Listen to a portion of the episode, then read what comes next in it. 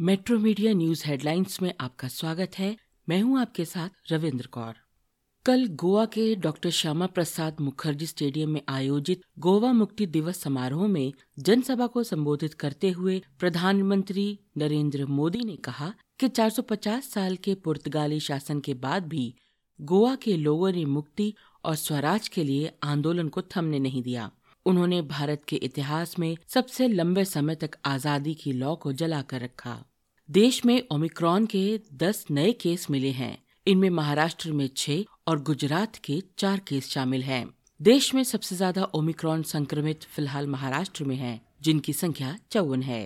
वहीं देश में अब तक मिले ओमिक्रॉन संक्रमितों की कुल संख्या एक सौ तिरपन हो गई है।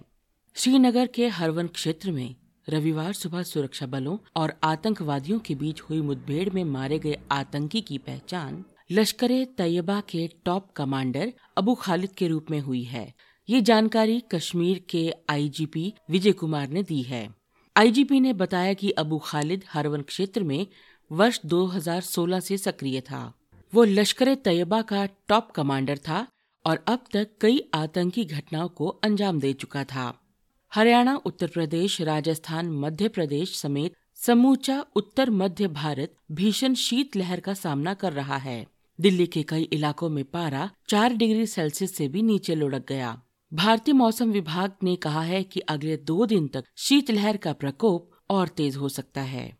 समाजवादी पार्टी के नेताओं के घरों पर पड़ रहे आयकर विभाग के छापे के बाद अखिलेश यादव ने प्रेस कॉन्फ्रेंस कर कहा कि भाजपा की सरकार अनुपयोगी है। ऐसे में वो छापामारी कर किसी को डराने के अलावा और कुछ नहीं कर सकती।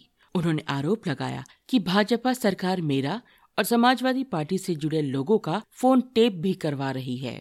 भारतीय क्रिकेट टीम इन दिनों दक्षिण अफ्रीका के दौरे पर है। भारतीय टीम यहां तीन मैचों की टेस्ट श्रृंखला और तीन ही मैचों की एक दिवसीय श्रृंखला खेलेगी। दौरे की शुरुआत छब्बीस दिसंबर से टेस्ट श्रृंखला के साथ होगी। विराट कोहली की कप्तानी में भारतीय टीम अपना पहला टेस्ट मैच सेंचुरियन में छब्बीस दिसंबर को खेलने के लिए उतरेगी। वित्त वर्ष दो हज़ार बीस इक्कीस के लिए सत्रह दिसंबर दो हज़ार इक्कीस तक तीन दशमलव सात करोड़ से ज्यादा आयकर रिटर्न दाखिल किए जा चुके हैं।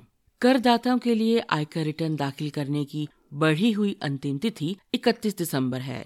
वित्त मंत्रालय ने एक ट्वीट कर बताया कि आयकर विभाग के ई फाइलिंग पोर्टल को आंकलन वर्ष दो हज़ार इक्कीस बाईस के लिए सत्रह दिसंबर दो हज़ार इक्कीस तक तीन करोड़ इकहत्तर लाख चौहत्तर हजार आठ सौ दस करोड़ से ज्यादा आई टी आर प्राप्त हुए हैं। इन खबरों को विस्तार से पढ़ने के लिए आप लॉग इन कर सकते हैं W W W dot metro media live dot com पर। धन्यवाद।